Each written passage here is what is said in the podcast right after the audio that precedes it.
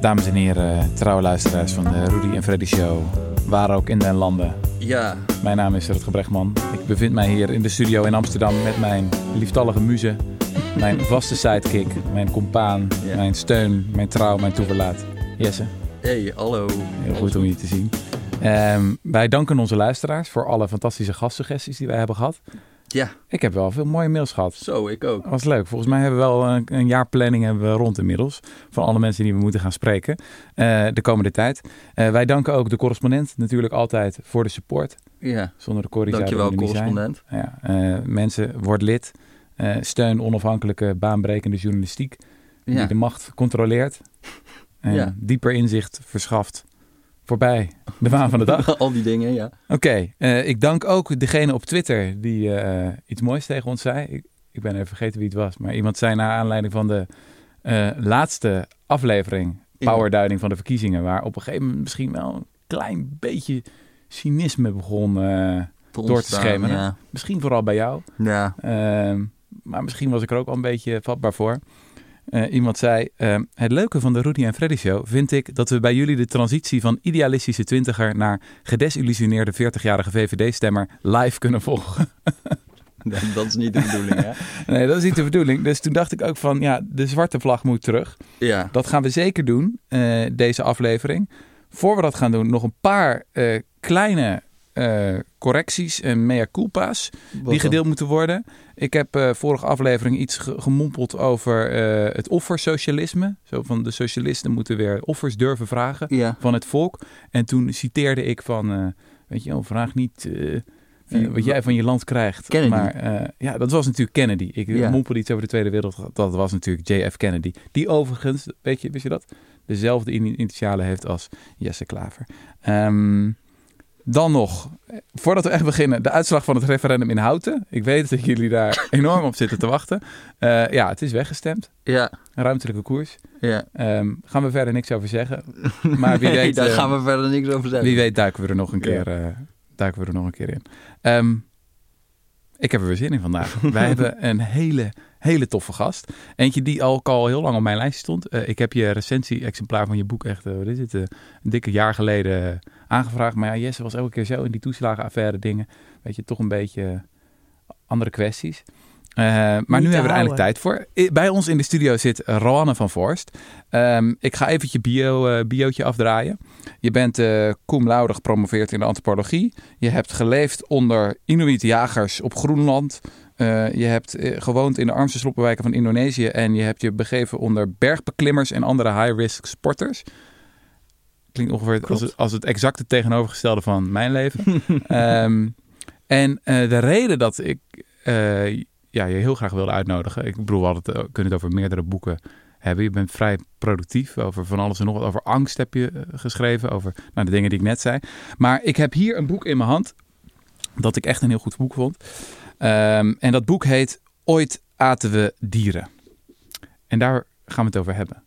Leuk. We gaan het hebben over veganisme. Ja. Ik stond er zelf ook van te kijken toen ik ging schrijven over veganisme. Ja. Vertel, vertel even hoe dat begon. Je hebt, een, je hebt een scène ergens in het boek over dat je in New York zat Ja, en je ineens wat realiseerde. ja ik, ik schrijf eigenlijk altijd over de toekomst. Daar gaat mijn werk ook over. Dus ik ben Mhm. antropoloog, maar ik ben antropoloog van de toekomst. En ik heb een futuristische achtergrond. Ehm, en eigenlijk gaat al mijn onderzoek altijd over de toekomst van klimaatveranderingen. Of de afgelopen tien jaar deed ik veel onderzoek naar de toekomst van conflict of natuurrampen. En ik kwam steeds dichterbij de impact van voedsel. Mhm. op die klimaatveranderingen bijvoorbeeld. En ik kon er eigenlijk niet meer omheen dat ik daar een beetje meer over ging lezen of daar iets meer voor ging openstaan. Van, oh ja, dat is wel een dingetje, daar moet ik eigenlijk wat meer over snappen. En volgens mij beschrijf ik een keer dat ik in Philadelphia zit, want daar woonde ik een tijd. Ehm, en ik zit koffie te drinken en ik was toen al vegetariër. Want ik ben zo in mijn tienerjaren ben ik vegetariër geworden, zoals heel veel tieners of pubers dat dan doen. Ehm, een beetje voor de dieren en een beetje omdat het best wel interessant is, omdat je dan gewoon iets anders bent dan andere mensen. Een Hm. soort identiteitsdingetje. Ehm, maar ik was nooit bezig geweest met vegans. Sterker nog, ik vond vegans best wel een beetje zeikerig. Ik dacht Mhm. altijd, ja, ik snap wel dat je geen vlees wil eten of zo. Dat je dat een beetje zielig vindt voor de dieren. Maar really, is het erg om honing van de bijen af te pakken? Weet je, dat vond ik een beetje gezeur. Dus ik had me er helemaal niet in verdiept. Mhm. En ik zat in Philadelphia, zat ik cappuccino te drinken en aan een boek te werken. Een ander boek, want dit boek bestond nog niet. En toen las ik tussendoor in een krant, in een soort bijzinnetje, iets over dat alle stiertjes die ergens geboren waren, en dat waren er een paar duizend dat jaar, linea recta naar de slacht waren gebracht omdat ze een restproduct waren van de me- melkvee-industrie. Hm. En ik begreep dat niet zo goed, omdat ik dacht, hè, gebeurt er dan niks met die stiertjes? We eten toch stieren of zo, of doen we daar dan niks mee? En ik ben dat toen een beetje gaan uitzoeken en ik keek een beetje beteuterd naar mijn cappuccino. Ik zat in zo'n heel hip eh, koffietentje daar, waar de cappuccino ook 7 dollar kost, omdat de melk zogenaamd biologisch, ecologisch is. En ik zat er zo'n beetje naar te kijken en ik dacht, dus het werkt zo dat als we melkkoeien hebben en die krijgen een stiertje, dan gaat dat stiertje direct naar de slacht, want die hebben we niet nodig om nieuwe melk te produceren. Dus als ik melk koop, dan betaal ik eigenlijk mee aan een systeem wat gezonde dieren laat afslachten met duizenden per dag of tienduizenden per dag. En dat voelde ineens heel gek. En daar ben ik dieper in gaan duiken. Dat resoneerde natuurlijk ontzettend met mijn klimaatonderzoek en met Mhm. allemaal dat soort toekomstonderzoek. En toen zat ik ineens midden in een boek en in een persoonlijk ehm, traject of identiteitscrisis, moet ik bijna zeggen. Want hoe meer ik las, hoe meer ik dacht, oei shit, Ja. moet ik dan niet ook wat minder melk gaan drinken? ja, dat kan ik me voorstellen dat het lastig is van dit Vond soort best een dingetje. Dat ja. als je het schrijft, dan moet je jezelf ook veranderen. Ja, en je zit zo diep in die rapporten dat je dat op een gegeven moment ook wel gaat willen. Maar het is ook niet altijd makkelijk en ook niet altijd leuk. Want ik wilde niet zo'n zeikerd zijn en ik wilde geen activist zijn. En ik werd het toch een beetje. Mhm. Ik heb een, denk, wat is het, vier, vijf jaar geleden een stuk geschreven over ehm, dat ik vegetariër was geworden. En, en de reden waarom, dat was vrij kort nadat ik was gestopt met vlees. En ik schreef het ook een beetje om mezelf daaraan te houden. Ik dacht, als ik het gewoon op papier zet, dan heb ik een stuk op de correspondent en dan kunnen mensen daar nog naar verwijzen. Ja, dan kan ik, dan kan ik eigenlijk niet meer terug. En dat werkt ook. Dus ik heb eh, sindsdien eh, geen vlees meer gegeten. Ja, en misschien nog een enkele keer in het, in het vliegtuig of zo. Als ik dan vergeten was aan te geven van ik ben vega en dan schoven ze het voor mijn neus. Ja, dan ga ik niet. eh, ik- Ik ben niet soort van een totaal principieel van oh, het mag niet in mijn mond komen. Nee. ja. Nou, zo zit Maar- ik er ook in. Want ik ben wel tijdens het boek, en daar heb ik drie jaar over gedaan of zo in kluisonderzoek. Mhm. ehm, langzaam veganistisch gaan eten, of voornamelijk plantaardig. Maar Mhm. ik doe nog heel veel veldwerk in landen waar ik voornamelijk werk met best wel arme mensen. Dus ik was in Myanmar en in Haiti tijdens het schrijven. Ja, dan ga ik niet tegen mensen die mij een stukje kip of ei aanbieden of zo zeggen. Ja, maar bio-industrie, weet je, daar voel ik wel heel erg. Die mensen hebben echt andere zaken in, aan hun hoofd en die hebben ook veel minder keus. Maar in de Mhm. Amsterdamse bubbel waarin ik leef, eh, probeer ik het zoveel mogelijk plantaardig te doen. Ja. Ja. Maar ik ervaar het een beetje als, je zou het de- groene pil kunnen noemen. Dus je hebt zo'n scène in de Matrix dat je, wat is het, de blue pill of de red pill kan nemen. En dan Mhm. is het de keuze van, wil je de werkelijkheid echt ervaren zoals die is? Of wil je liever door blijven dromen? Ja, En als je de groene pil neemt, dus je echt realiseert van wat we aan het doen zijn, hoe de bio-industrie in elkaar zit. ja. Ehm, gewoon wat we weten op wetenschappelijk niveau van het gevoelsleven van dieren. En ja, dat ze gewoon prima in staat zijn om te leiden zoals wij dat kunnen. En dat dat niet geldt alleen voor koeien, varkens, schapen, maar ook voor vissen bijvoorbeeld. Eh, ja, als je dat eenmaal weet en echt tot je door laat dringen, dan denk je echt, ah, weet je wel? Ja, maar ik Eh. heb ook echt soms met een naar gevoel. Want volgens mij, er is zelfs een eh, podcastaflevering van Ezra Klein. waarin hij dit letterlijk zo benoemt. Dus daar Mhm. heeft hij het ook. Want hij is vegan geworden. Mhm. Ehm, omdat hij er steeds meer over ging beluisteren. En, Ja, Ezra Klein is een Amerikaanse Ja. journalist. ja, politiek journalist. Ehm, en daar hebben ze het voor, volgens mij over de green pill of de blue pill. Mhm. Of, en eigenlijk is hun discussie of hun conclusie is... als je het eenmaal weet, als je echt jezelf toestaat om die rapporten te gaan lezen... of wel dat kloterige filmpje te gaan bekijken... wat wel eens op je Facebook-feed voorbij komt... van weer zo'n spartelend kalf in een of ander slachthuis... en je gaat daar echt een beetje in... ja, dan kan je het niet meer niet weten. En dan Mhm. eet het ook niet meer echt lekker. En ik denk dat ik dat steeds meer een beetje had. Ik wist natuurlijk wel dat er dingen gaande waren. Maar ik had die melkvee-industrie, die had ik echt een beetje onderschat of geblokt of zo. Ik vond het ook interessant van mezelf. Ik ben best een slim, weldenkend mens. Dus hoezo heb ik niet beter opgelet? Hoezo wist ik dat eigenlijk niet van de kalfjes? Ehm, maar als ik tot me door liet dringen, voornamelijk de cijfers, weet je wel, van wauw, het zijn uit mijn hoofd 150 miljoen beesten per dag die we slachten alleen maar om te eten.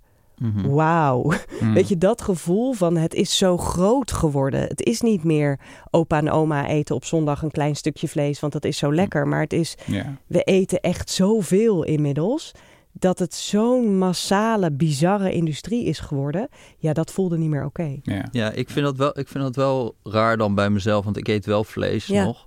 Van, ik, al die, als je die cijfers hoort van 150 miljoen, ja, dat, dat er zoveel wordt geslacht. En je hoeft eigenlijk alleen maar te veronderstellen, stel dat ze 5% van onze pijn voelen of zo. Ja. Dan nog is het een gigamisdaad. Ja. Ik bedoel, de cijfers werken zo tegen je. Ja. ja, En, en, en, en toch, eh, zeg maar, weet ik dat wel, maar er, voel ik het nog niet echt zo. Nee, klopt. Maar daar ga ik ook op zoek naar in het boek. Dus dat, dat vond ik ook heel erg interessant. Want jij hebt het dan misschien met vlees, maar ik heb het dus heel lang gehad met eh, zuivel.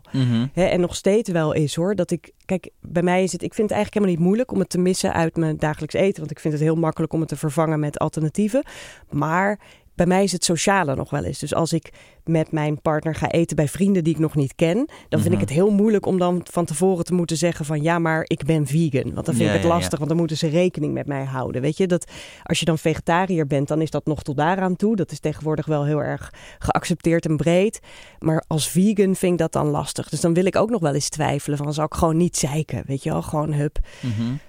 Maar ik denk dat wat ik interessant vond is juist dat. Dat we op een of andere manier, en volgens mij stel ik in het boek, juist.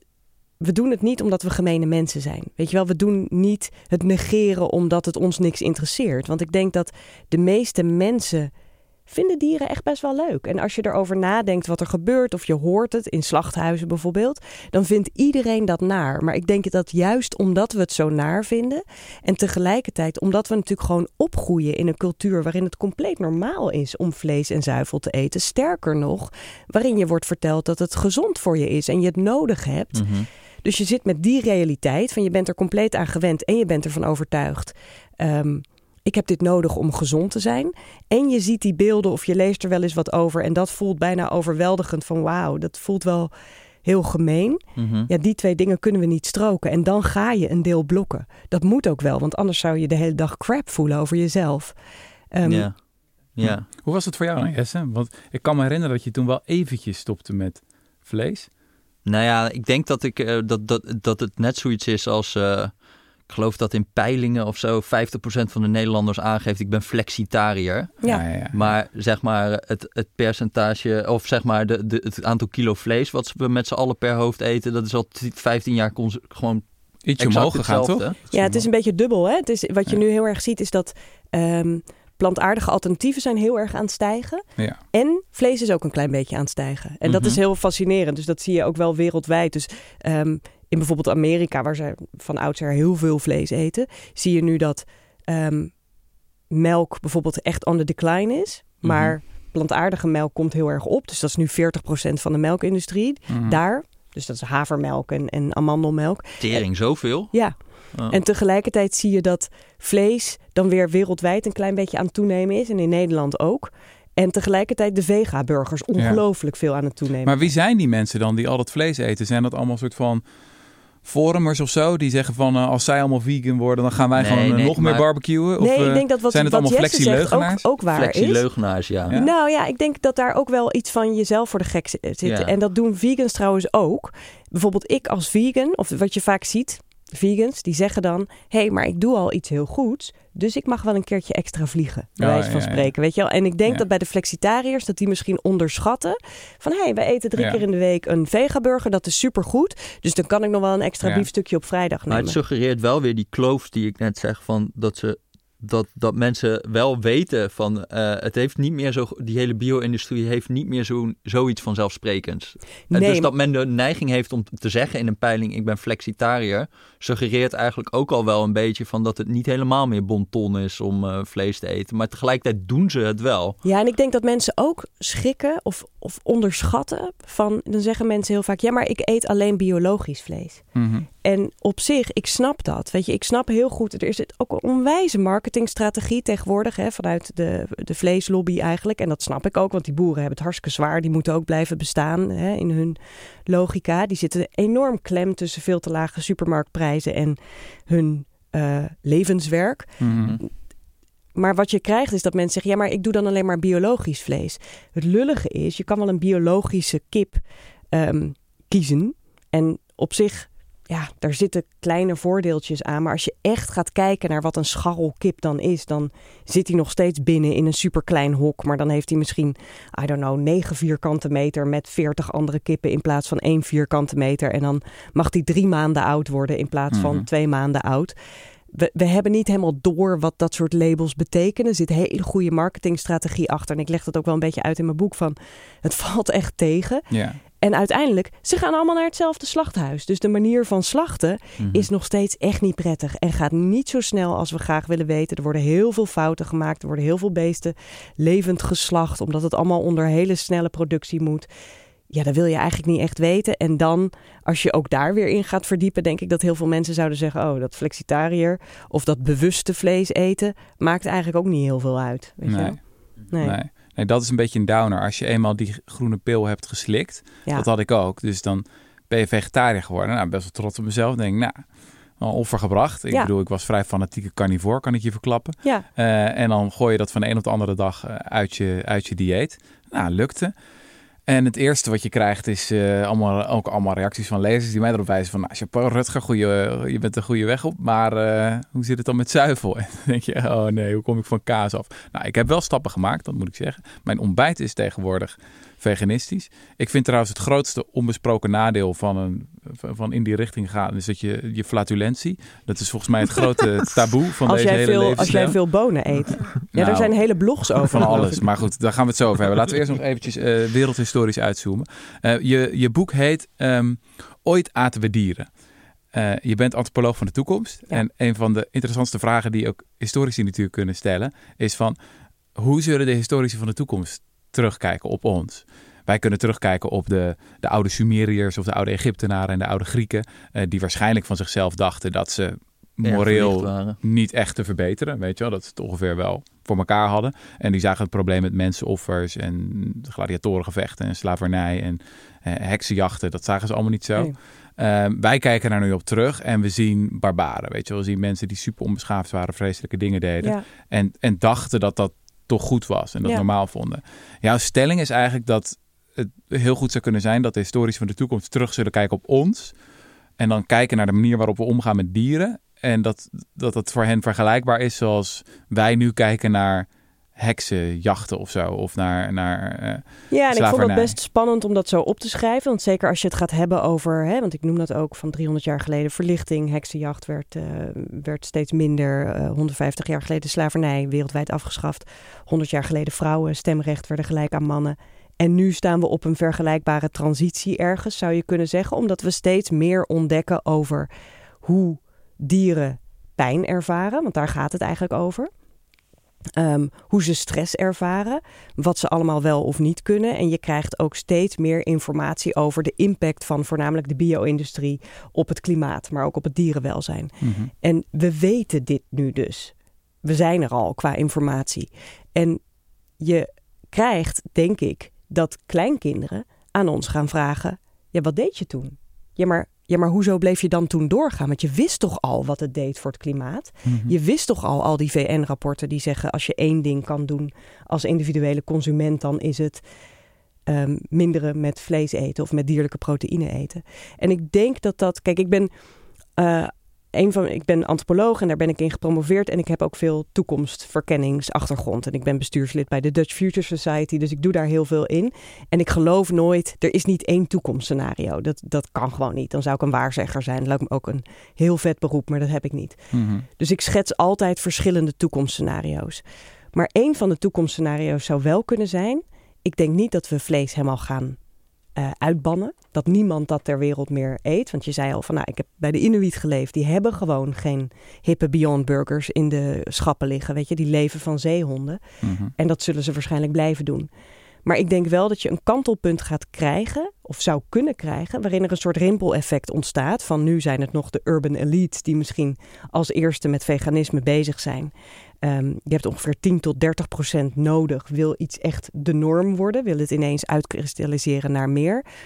Als dat kantelpunt er is, ja, dan ga je wel krijgen dat verdere generaties terugkijken en zeggen: Wauw, jullie dachten echt dat je ver boven die beesten stond en ze ook van alles aan mocht doen. Mhm. Maar dat is barbaars. Mhm. Want jullie wisten toch al dat de manier waarop zij pijn en stress beleven eigenlijk helemaal niet zoveel afwijkt, neurologisch gezien, van de manier waarop wij dat doen. En daarmee wil ik niet zeggen, een dier is in alles gelijk aan een mens. Zo van net zo intelligent. Of ik zie heus wel verschillen. Maar je ziet als je een koe onder de scanner zou leggen en je haalt het kalf bij haar weg. Wat gebeurt omdat we melk willen drinken. Hè? Dus een kalfje wordt geboren en dan haal je eigenlijk vrij direct dat kalf weg. Omdat wij die melk nodig hebben. Want er moet een spuit op worden gezet en dan wordt dat in, in eh, blikken getankt. En dat moet niet naar die kalf gaan. Dan zie je exact dezelfde stressreactoren gaan, spiken, als je bij een menselijke moeder zou doen als je haar kind weg zou halen. En als je een varken naar de slacht weg, eh, brengt, dan ja, je hoort ze ook echt gillen en spartelen. En ze willen dat niet.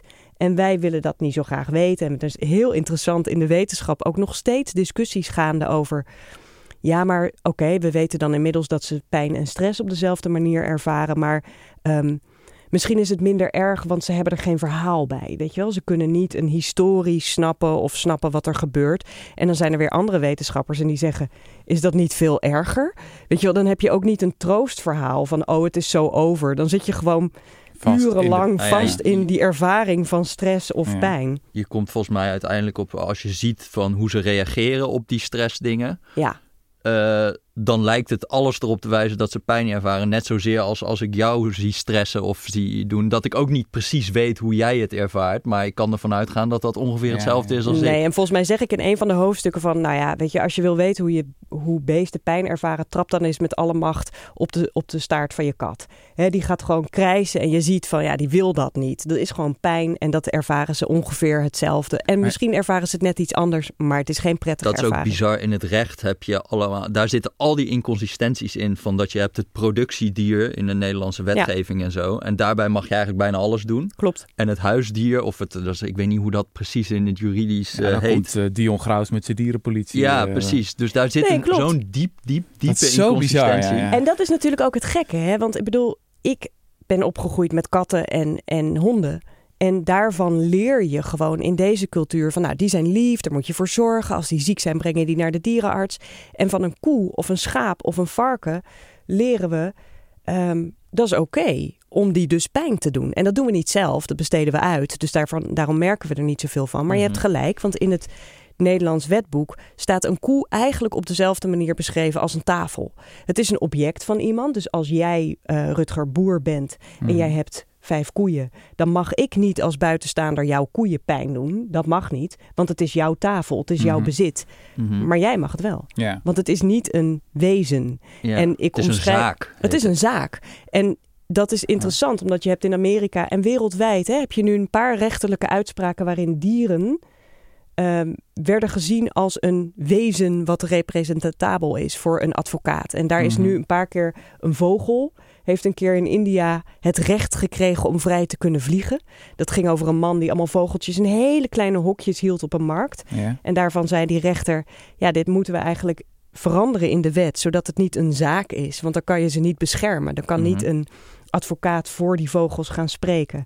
Oh, wauw. Ehm, bossen hebben recht gekregen in verschillende Amazonegebieden, omdat dat de enige manier is om ze te beschermen tegen bedrijven die willen gaan kappen. Hm. En een chimpansee heeft in Amerika het recht van een wezen gekregen.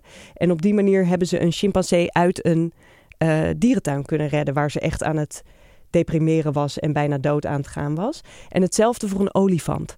En dat is wel interessant, omdat dat soort rechtszaken kunnen wel eens het begin zijn. Kijk, als je dat voor het eerst varken voor elkaar krijgt, dat een varken niet meer wordt gezien als een zaak, maar dat een advocaat het voor elkaar krijgt om te zeggen: ik mag voor dit varken opkomen. Mhm. Want dit varken moet zijn hele leven, dat duurt niet zo lang, dat duurt twee maanden, want dan zijn onze varkens zo groot geworden dat we al genoeg vlees hebben vaak. dat varken staat de hele tijd stil in een stal en die staat uit frustratie de staarten van andere varkens op te eten. Nou, dat is allemaal heel naar. Staan vast aan kettingen vaak, willen we niet. Dus ik mag voor hem opkomen. En de eerste rechter zou zo dapper zijn om te zeggen: Oké, voor deze rechtszaak zien we dit beest niet als een zaak. Want voor een zaak kan je niet opkomen. Maar als een wezen, Mhm. ja, dan is het vrij snel caduc natuurlijk met de varkensindustrie. Want dan kan je dat ineens gaan kopiëren. Hm. Hm. Ja. En dat zie je nu ook wel langzaam gebeuren. En dat is interessant van het toekomstscenario. Dus om terug te komen op je vraag. Je begint nu de eerste rechtszaken te krijgen van jonge kinderen richting hun grootouders op het, gebied, op het gebied van klimaatveranderingen. Dus die zeggen de manier waarop jullie leefden is zo schadelijk voor de manier waarop ik ga opgroeien dat wij willen zaken gaan aanspannen. Ja, ik zie dat wel gebeuren ook voor Hm. de vleesindustrie. Mhm. Ik denk dat er historisch gezien, als er een, ja, iets wat een groot onrecht is, plaatsvindt, dan zijn er altijd ideologieën die dat rechtvaardigen voor mensen, zodat we het toch goed kunnen breien. Eh, dat- Ik denk dat je daar heel veel voorbeelden van ook bij de, bij de heksenverbrandingen waren ideeën Ja. van dat zijn hele slechte vrouwen, dat Ja. zijn duivels die doen, Ja. weet ik veel, die doen ernstige dingen met onze kinderen of bij jodenvervolgingen. eh, die, eh, weet ik veel, dat zijn allemaal pedofielen of die drinken ook het bloed van onze kinderen. Altijd van die heel verschillende logische verhalen. Van, en daarom kunnen we ze dit aandoen. Eh, Pieter Singer, dat is Australisch filosoof, die ken je ongetwijfeld. Die schreef in, wat is het, 1975 het boek Animal Liberation. Dat een beetje de basis werd van de moderne dierenrechtenbeweging.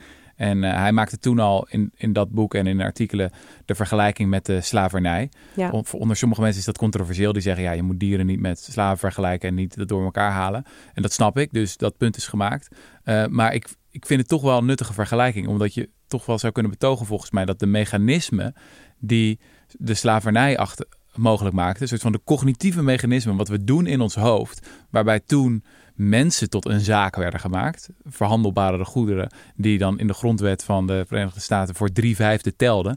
Eh, want er was natuurlijk de vraag van, oké, staten die veel slaven hebben, die hebben dan eh, ja, eh, ook al meer inwoners. Maar Ja. hoeveel tellen die inwoners dan als ze, weet je wel, iets in de melk te brokkelen willen hebben op federaal niveau? Nou, toen werd besloten, oké, voor drie vijfde Ja, telt dan een slaaf.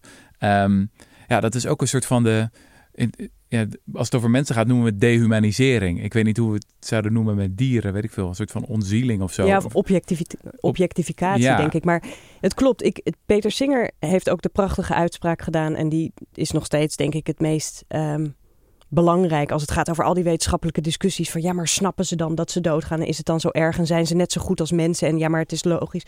En hij vroeg dan altijd alleen maar: dat, daar gaat het niet om. Can they suffer? ja. En als je daar ja op zegt, nog ouder, hè, dan weet, je wat je moet doen, dan weet je wat je moet doen. Het is Jeremy Bentham. al in de Jeremy 19e Bentham eeuw, en zei Singer, dat, die ja. heeft daar zijn hele boek eigenlijk op gebaseerd. Ehm, maar ehm, als je, ik denk, terugkijkt naar de manier waarop we naar slaven keken. En dat is denk ik ook wat ik probeer te doen altijd in mijn werk. Van, het gaat er niet om dat we dit expres doen of met narigheid. Het gaat erom dat we steeds denken dat we het goede doen.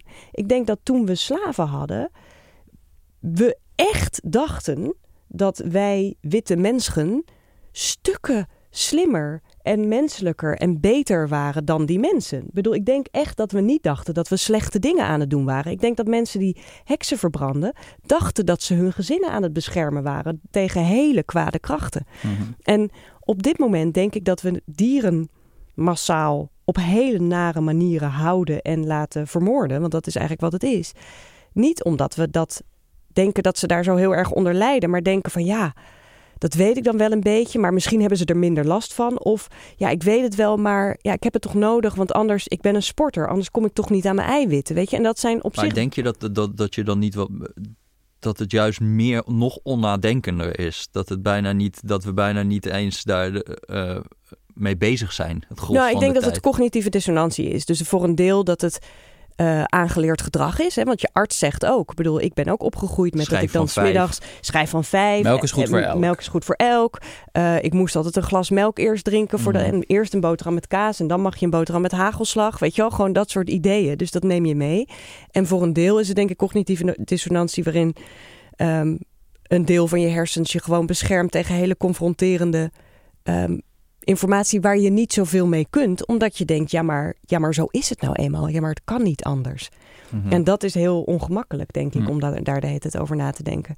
Maar over 100 jaar, ik heb een vrij controversieel hoofdstuk in het boek. Ik heb, het, het is een eh non-fictieboek, maar ik doe vaak in mijn werken ook wat fictie erin. Mhm. En ik heb twee eh, eigenlijk vooruitblikken en dat zijn fictieve hoofdstukken. En eentje heet We hebben het niet geweten. En die gaat inderdaad over, dat is natuurlijk een hele nare vergelijking naar de Tweede Wereldoorlog en die vond ik ook een beetje spannend.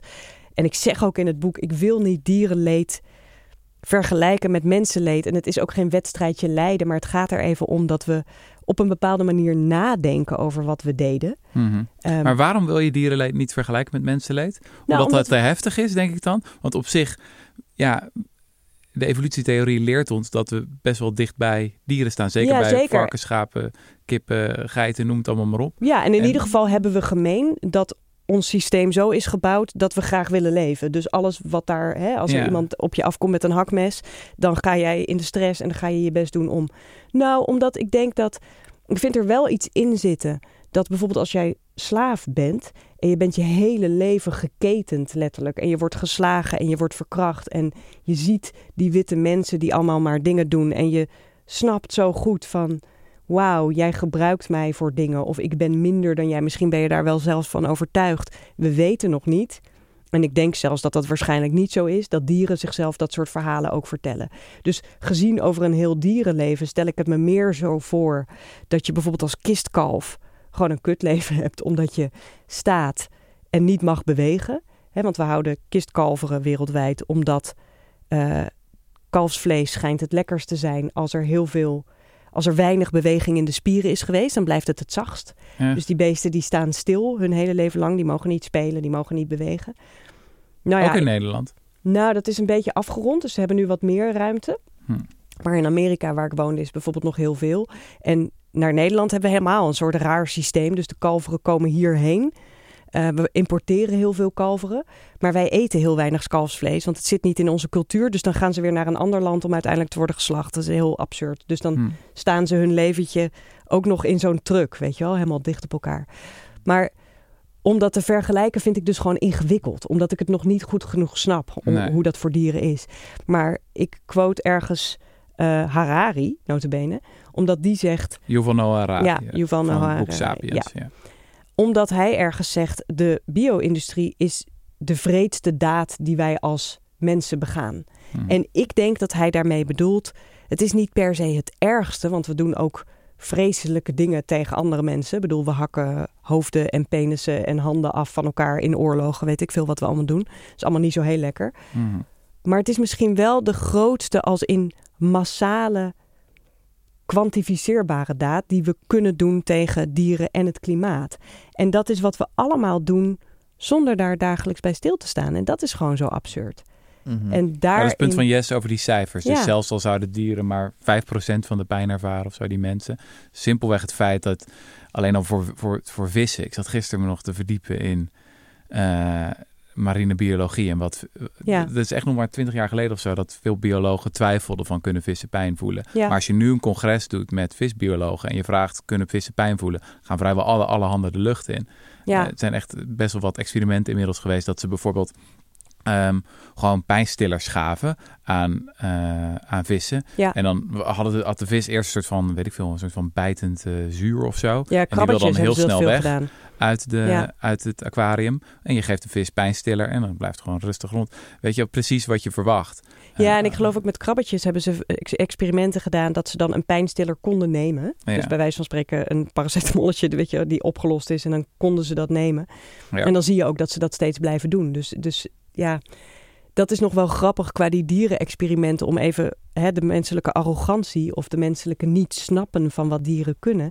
Er zijn bijvoorbeeld heel veel experimenten geweest met olifanten, waarop ze zeiden van ja, maar een dier lijdt minder omdat een dier geen zelfbewustzijn heeft, Mhm. geen ego, geen verhaal van hier ben ik, dit is mijn leven. Mhm. Ehm, en dat meten we dan, want we hebben natuurlijk hele ingewikkelde. Ik weet, ook niet hoe test je dat bij een mens. Ja, omdat je over jezelf kan vertellen. Maar een dier spreekt een andere taal dan wij, dus we begrijpen dat dier niet. En dan zeiden ze heel lang bij dieren van, nou, als je hem voor een spiegel zet en je hebt van tevoren een witte stip op zijn kop geplant Mhm. en hij ziet er zit iets geks op mijn hoofd, dan moet je dat kunnen zien aan dat dier. En dan begrijpt hij dus van hé, hey, ik ben een ik, want de ene dag zit er een stip op mijn hoofd en de andere dag niet. Mhm. En bij dolfijnen zie je dat, die gaan dichter naar de spiegel. Ehm, en bij nog een paar beesten. Maar bij olifanten zag je dat niet. En dus zeiden ze heel lang over olifanten. Zie je, olifanten zijn dom. Die begrijpen dat niet. Die hebben niet eens een ik. Mhm. Totdat ze bedachten dat de spiegel, zoals zij die neerlegden op de grond, konden olifanten dat helemaal niet zien. Oh ja. Dus toen hebben ze, dom. ja, dus toen hebben ze die spiegel anders neergezet. En toen zag je direct dat die olifant met zijn slurf naar de spiegel ging en probeerde dat witte plekje eraf te poetsen. Oh ja. Hè, dus dit is Ja, ook wel de menselijke arrogantie. een raar, raar experiment Ja, maar dit is vaak wat iemand die- is. Hoor. Maar, dit is vaak wat we kunnen. We denken heel erg vanuit de mens. En dus we kunnen niet zoveel anders dan taal. Maar het punt is toch eigenlijk ook dat die intelligentievraag is eigenlijk niet zo relevant. Can Want, they bedoel, baby's, baby's zijn ook niet zo heel intelligent, in mijn ervaring. Nee, Eh, en eten doorgaans vinden we het alleen maar veel erger als iemand een baby een klap verkoopt dan als je een... nou ja, en, er zit iets heel engs in. Hè? Want als je zegt, als wezens minder kunnen dan wij. Dus we gaan alles meten. En als we op een paar plekken minder, minder hoog scoren, dan mogen we ze pijn doen.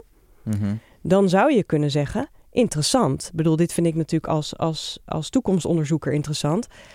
We krijgen nu de cyborgs. Hè, mensen die meer kunnen dan ik. Die bestaan nu al. Er lopen nu al kunstenaars rond met bepaalde chips in hun handen... die deuren hier kunnen laten opengaan... of het licht kunnen laten flikkeren, flakkeren... of ehm, die een kleur met een geluid kunnen associëren in hun hersens, omdat ze daar een implantaatje voor hebben gedaan. Die mensen bestaan al. Over twintig jaar bestaan er nog veel meer van. Dan kan ik dus minder dan zij. Mogen zij mij dan meer pijn doen?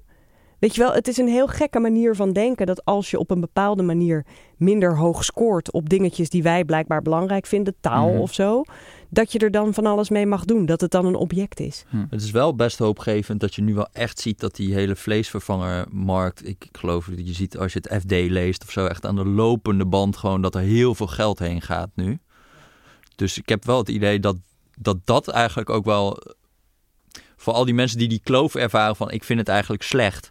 Maar ik, eh, eh, eh, zeg maar, ik zou wel anders willen, maar ik doe het nog niet Ja, is het uiteindelijk denk ik die onnadenkendheid van een Beyond Burger is nu 5,90 euro en twee hamburgers is 2 euro, zeg maar. Ja. Als dat naar elkaar toe groeit, dat er heel snel dat omslagpunt zou kunnen Ja, komen. want dat is echt bizar, want daar schrok ik ook wel van. Want het is ik- dat veganisme. Kijk, ik heb een beetje een hekel aan het woord, omdat ik het ook nog steeds een beetje associeer met ingewikkeld. En die mensen uit de biowinkel die vroeger altijd er een beetje bleekjes uitzagen en zo heel Mhm. traag je boodschappen over de kassa haalden.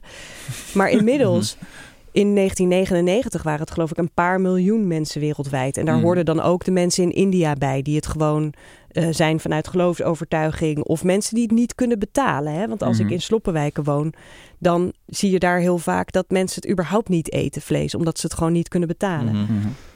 Ik geloof dat het in 2015 waren er 750 miljoen vegans wereldwijd. Weet je, het is zo snel gegroeid dat het een van de grootste sociale veranderingen is.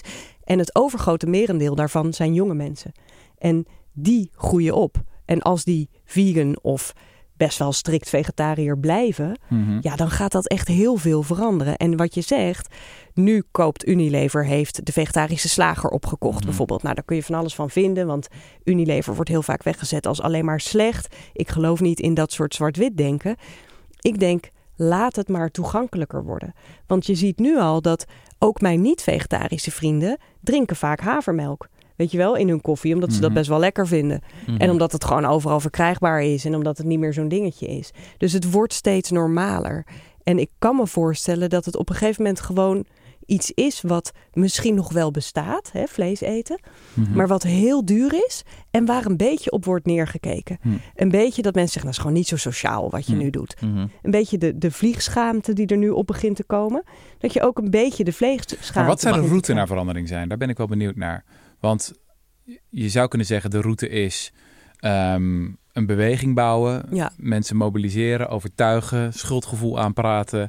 Ja. En dat ze dan stap voor stap minder vlees gaan eten, misschien eh, het zichzelf moeilijker maken. Ehm, of is het meer wachten op betere technologie? Dus die vleesvervangers worden steeds beter. Op een gegeven moment krijgen we kweekvlees. En dan krijg je een situatie waarin kweekvlees niet meer te onderscheiden is van, eh, nou ja, echt vlees. Eh, dus kweekvlees vlees dat gewoon uit het lab is. Dus niet, heeft niet een dier voor dood te gaan. Ja. Dus ik kan me best wel een toekomst... Het zal nog een tijd duren, maar als je echt goed kweekvlees hebt... dat op een gegeven moment die hele maatschappelijke discussie kantelt. En dat je, nou ja, weet ik veel, aan het eind van deze eeuw... een situatie krijgt waarin de eerste landen het eten van vlees gaan verbieden. Maar naar mijn idee is technologie absoluut cruciaal hier. Dat het, ik denk dat het zonder de technologie, als ik alleen al merk bij mezelf, hoe ingewikkeld ik het vind om van mijn kaas af te komen. Ehm, dat zonder goede vervanging, eh, ja, lijkt het me echt zo lastig om te komen. Nou, ja, een, een paar dingen. Want ik denk, eh, ten eerste zie je, je ziet ook dat de producten steeds beter worden. Hè? Dus bijvoorbeeld, ik, toen ik het boek schreef, en ik zeg dat ook, ehm, kaas, lekker een kaasplankje s'avonds. Nou, ik heb best wel veel alternatieve kaasproducten geproefd. Allemaal en in- toch? Niet te doen. Ik Ja. vond het gewoon niet te doen. Ja. Inmiddels vind ik er een paar kaasjes tussen zitten die ik echt best wel lekker vind. En ik woon samen, leef samen met een eh, hele lieve niet-vegetarische man die dol is op zijn kaas. En zelfs hij vindt die alternatieven echt wel lekker worden. Zo van, oh, dit gaat echt de goede kant Ik op. heb wat veldonderzoek gedaan Ja, deze vertel week. even over ik je kan dat- Ik kan dat veldonderzoek. Vertel bevestigen. Jesse. Ik vond die Beyond Burger, ja, we hebben hem al eens vaker genoemd eh, Ja. hier, geloof ik. Ik vond dat echt best wel prima. Ja, Die ik is denk, Maar die is best wel duur ook. hij is Ja, wel echt- duur, ja. echt Maar prima goedkopere ding hoor. Ja, ook. Ja, als ik even mijn nou, dat- ervaringen van in vleesvervangerland. Ik vind dus de filet Americains tegenwoordig heel goed. Ja, Eh, ik vind paté best paté wel is goed. Ja, Eh, de Albert Heijn, ja, schaamteloze reclame. Ik word niet betaald, maar de Albert Heijn grillworst is echt eng goed gewoon. Hoe die structuur is en ik I don't know hoe ze het doen. ja. Eh, Iedereen heeft denk ik zo'n ze- ze- zijn favorieten die moeilijk zijn om los te laten. Voor mij was dat niet vlees, voor jou misschien wel. Maar ik denk dat het van beide kanten moet komen. Dus ik denk dat er een kantelpunt moet zijn van steeds meer mensen die steeds vaker in restaurants gaan vragen: hey, kan je ook iets vegan voor me maken? Ik heb daar zelf heel veel lol in om dat te doen.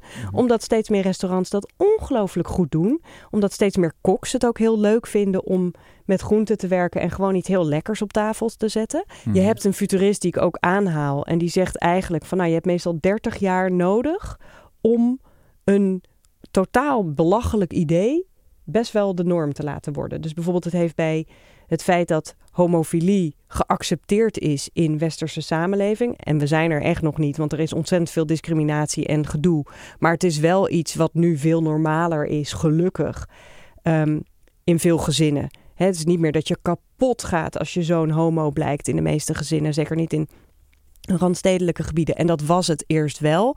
Nou, dat heeft ongeveer 30 jaar gebeurd, geduurd. En dan zijn er vrij veel onderzoeken, veel psychologische en sociologische onderzoeken. En die laten zien, je hoeft niet 100% van de populatie te hebben voordat een idee normaal is geworden. Je hoeft maar 10, 3, zeggen sommige procenten, 3 procent, 10 procent, soms 30 procent te hebben voordat iets de norm wordt. Want daarna wil je daarbij horen. Dus stel dat je in Nederland 10 procent hebt.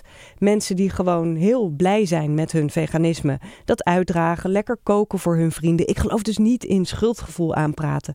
Want wij kunnen er ook niks aan doen dat we op zijn gegroeid met melk is goed voor elk. Ik geloof wel in gewoon heel lekker plantaardig voor je vrienden koken.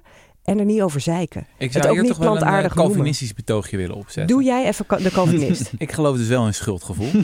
Eh, dat werkt bij mij zelf ook heel goed. Het een beetje erin wrijven. En ehm, zeg maar, als je heel erg de wens hebt om het de ander gemakkelijk te maken. Zo van, ik merk dat soms ook bij mezelf. Van, nee, maar het is toch helemaal niet erg. En eh, biovlees is ook goed, et cetera. Maar dan denk ik, ja, dat is juist wat die mensen willen horen. En eigenlijk vind ik dat helemaal niet. Moeten we Nee, niet het elkaar soms ook wat... wel hoor. Nee, dat is natuurlijk ook een beetje onheus. Want je houdt hier dus een heel betoog van... ja, dit is een, echt wel een grote misdaad eigenlijk. Ja, En dan vervolgens, nou ja, nee, ja, geeft allemaal niet. nou, nee, maar ik denk ook niet Ja. dat je moet zeggen het is het geeft alleen de vraag, vraag van wat werkt het best? Dat zou je kunnen Dat, zeggen. Werkt dus het best pragmatische aan aanpak. Ja, pragma pragmatische aanpak. En in mijn optiek werkt het beter als ik gewoon, hè, bij wijze van spreken, heel erg lekker kook. En ik zeg verder niet, ja, het is vegan, bijzonder hè, het is ook vegan. ja, ja, ja. Maar gewoon dat mensen zeggen, hé, hey, wat onwijs lekker, wat is dit eigenlijk? En dat ik zeg, nou, dat is gemaakt van seitan. Ehm, dan zeggen ze, oh wauw, ik vond dit echt lekker, ik had helemaal niet door. Hm. Hm, dit wil ik ook wel eens maken. Ik heb gewoon gemerkt in mijn omgeving dat het vaak beter werkt om het verleidelijk te Mhm. maken en makkelijk. Ik denk dat strengheid, die radicalen heb je nodig. Mhm. Ook wel een beetje om tot dat 3 of 10 of later 30 procent meerder, minderheidsgetal wat je nodig hebt om dat uh, druppeleffect, zeg maar dat rimpeleffect te, Mhm. bewerkstelligen, te komen. Mhm. En tegelijkertijd denk ik echt dat we in de gaten moeten houden dat iedereen diezelfde opvoeding heeft gehad met gewoon kaas op je brood en melk in je beker en denken Ja. dat je dat wel moet. En daar beginnen we nu natuurlijk achter te komen. Er zijn nu steeds meer sporters en ehm, ehm, ja, mensen die je niet zozeer associeert met die bleke bio-medewerkers, die vegan gaan en die zeggen: hey, dit werkt eigenlijk juist heel goed. En er Mhm. zijn steeds meer artsen die zeggen: oh, by the way, je hebt het helemaal niet nodig. Mhm. Als je gewoon een beetje normaal doet met je eten, heb je over het algemeen eigenlijk bijna niks nodig. Behalve wat B12-suppletie. Want dat is die ik niet slik. En ik zit altijd heel hoog in mijn B12. Maar officieel moet ik zeggen, dat is echt wel verstandig om te doen. Ja. Mhm. Ik zit wel een beetje van schaamte als motivator. Mhm. Ik denk dat je daarmee een soort van eh, kleine groep haalt. Maar als je het echt wil opschalen naar dat, dat iedereen het gaat doen. Mhm. We hadden toen toch ook eh, die, eh, die Klaas Dijkhoff in de podcast. En die had een beetje zoiets van... eh, wat zei die ook weer? Ik, oh ja, ik ben geen vegetariër, ik eet gewoon geen vlees.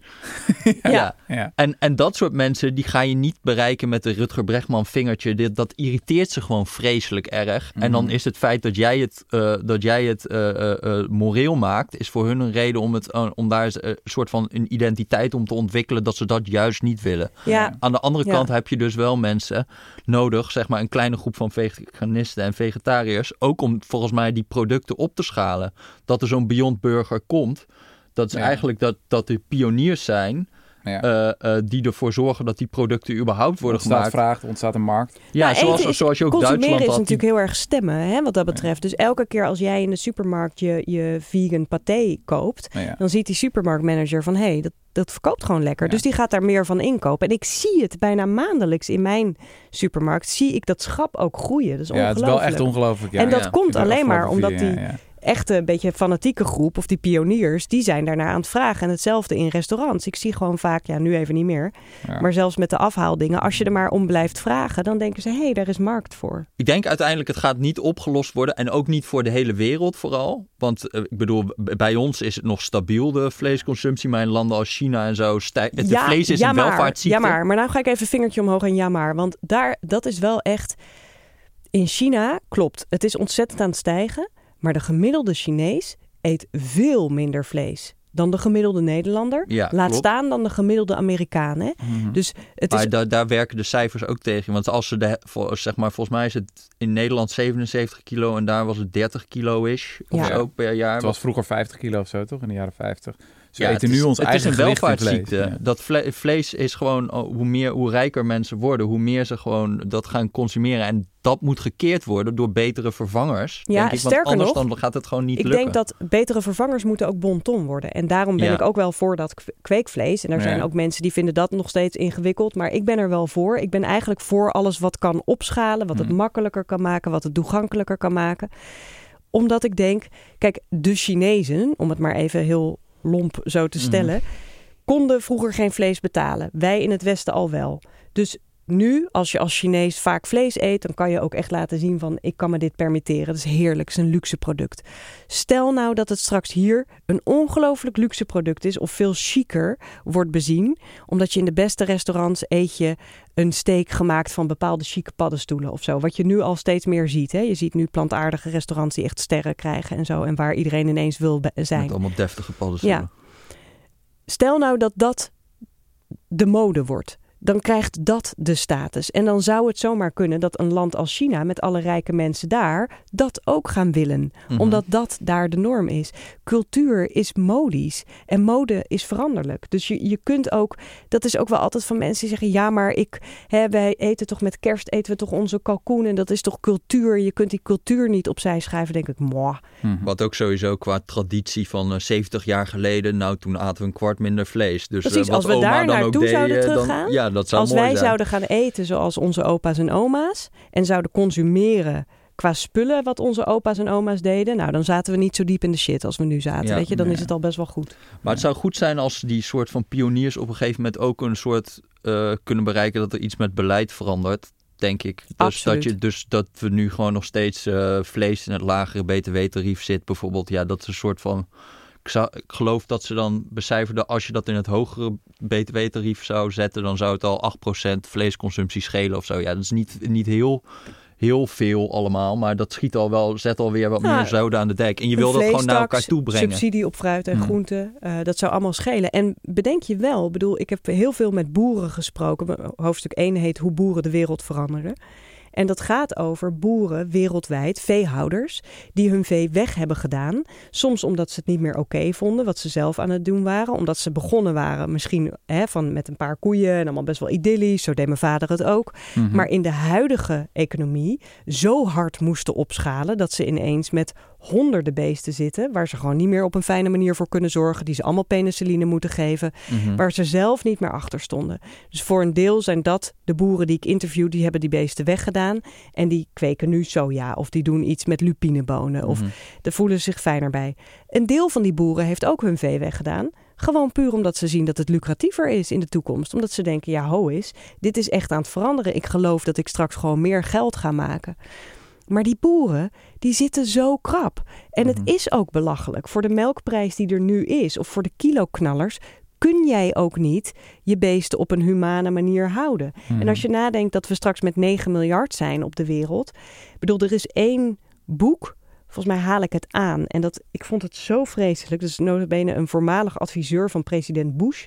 Die heeft een prachtig boek geschreven over jagen, vooral op dieren. Mhm. En waarom dat onder vooral de elite en nog steeds heel bonton is. En hoe die mensen dat rechtvaardigen voor zichzelf. En hij zat Mhm. in dat soort kringen. Dus hij kon bijna een soort antropologisch veldwerk doen. Mhm. En hij zegt, het enge is dat je hebt eigenlijk verschillende toekomstscenario's. Of we gaan echt drastisch minderen. En dan moet het zo drastisch worden dat het bijna abnormaal wordt. Dus een beetje het scenario wat ik schets in dit boek. Of het wordt echt nog veel meer. En dan krijg je meer de varkensflats à la ze nu hebben in China... waar acht verdiepingen varkens op elkaar staan.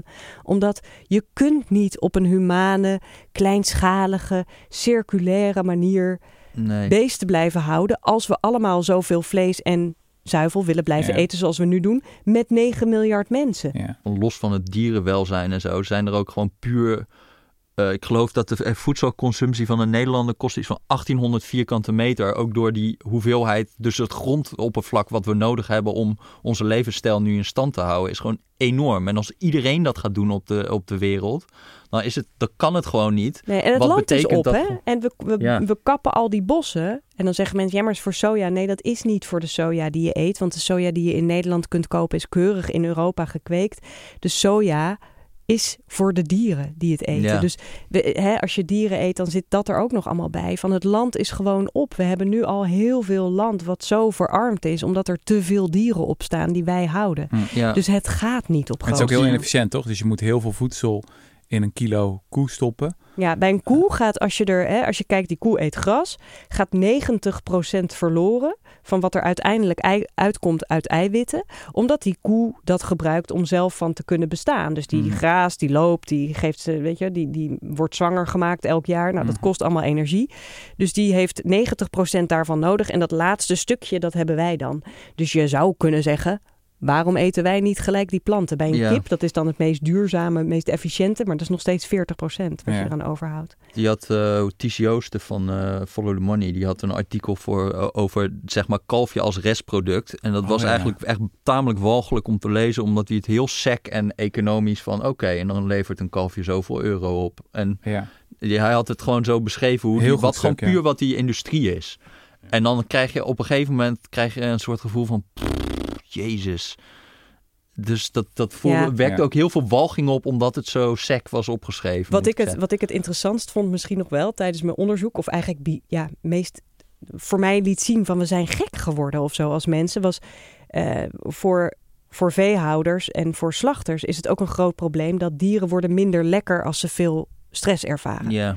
En Nederland bijvoorbeeld exporteert vooral heel veel vlees. Hè? Dus eh, het is gewoon 70% of zo van wat wij houden. Hup, gaat naar het buitenland. Staat dan levend in de vrachtwagen. Want je, dan is het lekkerder. Dan is het verser als het geslacht wordt. Dan gaat het naar Spanje of naar Duitsland. Daar wordt het geslacht. Nou, dat is niet leuk voor die beesten. Dus dat vlees wordt minder lekker. Varkens vooral pieken enorm in hun stress. En nou zijn er dus heel veel wetenschappers bezig met varkens creëren die geen stress meer kunnen ervaren. Daar zijn ze nou heel erg op aan het inzetten. Dus als ze dan geen stress meer zouden kunnen voelen in hun hersens, dus je schakelt dat stukje uit, dan blijft het vlees lekkerder. En dan denk ik, ja, of we bouwen een systeem waarin je ze niet meer zoveel stress laat ervaren en je slacht ze bijvoorbeeld dan maar desnoods on the spot of zo. Weet je, Mhm. het is een soort van gekke technische manier van denken, Ja. waarin ik ook eh, als ik onder collega-futuristen wel eens eh, lezingen geef of zo, dan ervaar ik dat ook wel vaak. Dan gaan we steeds gekkere dingen. Doet me denken aan Elon Musk. Van ja, het gaat best wel kloten met de aarde. Laten we een andere planeet uitzoeken waar we dan met z'n allen op op zich, ik pensioen bedoel, gaan. ik sta er best voor open dat als ze een, le- een levend varken kunnen maken die geen pijn en stress meer kan ervaren, ik zou dat een aanzienlijke verbetering vinden ten opzichte van wat we nu hebben. Toch? Ja, maar ik zou dan denken, zullen we dan inzetten op bijvoorbeeld dat die ook niet meer hoeft gemaakt te worden. Hè? Want ze zijn nu ook varkens aan het maken die steeds groter worden. Net Ja, zoals je kippen hebt die niet meer kunnen opstaan. Er zit voor mij een soort van, we zijn een soort robots aan het maken. Hmm. Maar we creëren er wel, ze moeten wel allemaal geboren worden. Ze moeten Mhm. wel allemaal geïnsemineerd worden elke, elke zoveel maanden. Ehm, er zit voor mij iets vreemds in ons denken. Van oké, als het dan niet zo kan, dan maken we hem Ja. dat, dat hij dan minder pijn voelt. Maar dan gaan we een soort van genetische modificatie van dieren. Terwijl je ook zou kunnen zeggen, ja, of we leren eh, burgers maken die Ja. bijna hetzelfde smaken. En dan hoeft het niet meer, want dan is het ook nog eens beter voor het klimaat. Weet je, Ja. twee in één. ja, het is een beetje een doodlopend pad, denk ik. Ja. Ik heb nog één eh, vraag tot slot. Yes. Ehm, met veel ehm, idealen eh, en, en in de politiek is het vaak zo dat je best wel een goede scheiding kan aanbrengen tussen privé en werk of tussen privé en politiek. Dus je vindt van alles en als je er gewoon voor zorgt dat je niet op verjaardagsfeestjes met de verkeerde mensen gaat praten over wat je Die eigenlijk echt ene vindt. oom. Precies, Altijd die ene oom. Dan, blijft het wel gezellig. Ja. Ehm, met wat je eet is dat natuurlijk veel lastiger. Ja. En je vertelde net, je bent getrouwd met een vleeseter? Of je Nee, ik ben samen met- bent met- samen met een eh, Ja, hij, vleeseter? hij eet buiten de deur vlees. We eten thuis in principe, ehm, ik denk, nou, ik eet plantaardig Ah. en hij eet nog wel kaas. Maar als ik het dan een beetje gechargeerd zeg, misschien is het niet eens gechargeerd. Ik bedoel dan in historisch, als je uitzoomt, is het dan niet alsof je leeft met een slavenhouder. Of als je leeft met, een, met iemand die graag heksen verbrandt. Of als je leeft met iemand die graag kinderen offert. Snap je? Eh, eh, Een soort van als je echt tot je door laat dringen. Ja, maar dit is heel interessant. Want ik, ten eerste, dat gek worden. Mijn volgende boek gaat over de toekomst van de liefde. Dus daar ben ik nu heel erg mee bezig. Je snapt dat ik na dit boek en na het, het onderzoek wat ervoor zat, eh, dacht ik de toekomst van intimiteit, liefde en seksualiteit. Top, even Ja. wat lichter. Ja. Eh, en ook heel leuk in zaken mijn eigen relatie. Nee, ehm, ten eerste beschrijf ik in het boek ook wel, heb ik het over de vegan sexuals. Hè? Dus dat is een groep die aan het opkomen is. Dat zijn vegans die inderdaad, om de redenen die jij noemt, niet meer willen samen zijn of gewoon niet verliefd worden überhaupt op iemand die dat nog niet is. Omdat ze zeggen, wauw, onze waarden liggen zo ver uit elkaar. Daarbij zijn er allerlei onderzoeken over dat ze dan die mensen lekkerder vinden ruiken, dat het sperma van mannen anders smaakt eh, als je wel of niet vlees eet. Zeer interessant, moet je maar eens induiken. Ik ben geen vegan Geen last van flatulentie. Ja, Geen last ja. van flatulentie. Dat is nog een andere podcast. Ja. Ja. Ehm, dus die zijn er. En ik snap dat, tot op zekere hoogte snap ik dat heel goed. Al is het maar uit praktische overwegingen. Dus als ik thuis zou zijn met iemand die het bijvoorbeeld heel ingewikkeld vindt om eh, eigenlijk altijd plantaardig te eten, dan zou dat een issue worden, denk ik, omdat het gewoon onhandig is. Weet je wel, als iemand dat helemaal niet wil proberen of zo, dan, dan zit je dat de hele tijd uit te vechten samen uiteindelijk is het voor mij niet het allerbelangrijkste. Dus wat ik zelf merk in mijn relatie, waar we ook wel veel over spreken. Mijn lief eh, plant bijvoorbeeld bossen op hele grote schaal. En is op zijn manier ongelooflijk bezig met klimaatverandering. Misschien Mhm. is hij wel impactvoller dan ik. Mhm. Hè, met mijn redden van één koe eh, af en toe. Hm. Voor, voor mij, ik, ik geloof niet zo in dader versus hè, wie doet het helemaal goed. Ik geloof wel, ik zou niet samen kunnen zijn met iemand die echt totaal onbewust wil blijven over impact op het klimaat. Mhm. Even tot slot. eh, voor de leden van de correspondent hebben wij een heel mooie boodschap. Want jij gaat exclusief met hen in gesprek. eh, als deze. Oh ja? Ja, ja Oh, leuk. dat is een nieuwe feature. Oh, Ehm, ben je nou nog geen lid van de correspondent? Waar wacht je nog op? Eh, het baanbrekende Ja, onafhankelijke nogmaals. platform. Wordt. Geen reclame. Ik bedoel, je hebt heel veel van die rec- eh, podcasts die zitten vol met reclame. Dat mensen dan ineens over... over een matras beginnen. Of over Hello Fresh. Zo gênant. Ja, ik, ik vind Hello Fresh helemaal geweldig. Ja, Iedereen heeft Hello. Fresh Ja. als sponsor. Nou, Rudy en. Freddy zullen dat nooit doen, want ze Hello, Hello Fresh kut. ja, Echt, Hello ga niet Fresh. naar Hello Fresh. Inderdaad, Wat kan je wel kapot. doen? Ja. Je kan lid worden van de correspondent. En met die reclameloze, Ja, onafhankelijke dus doe dat. journalistiek, dan steun je ook de Rudy en Freddy Show. Eh, we gaan opschalen. Jullie merken al, we zitten op één keer in de week. We hebben nog meer lijpe plannen. Wat een ritme. volgende week zijn we er weer. Ik vond het mooi. Rowanne, dank voor je komst. Fijn dat ik mocht komen. Ik vond het gezellig. Jesse, je was weer scherp als altijd. Tot de volgende keer. Oké, daarbij. Doei! Hoi.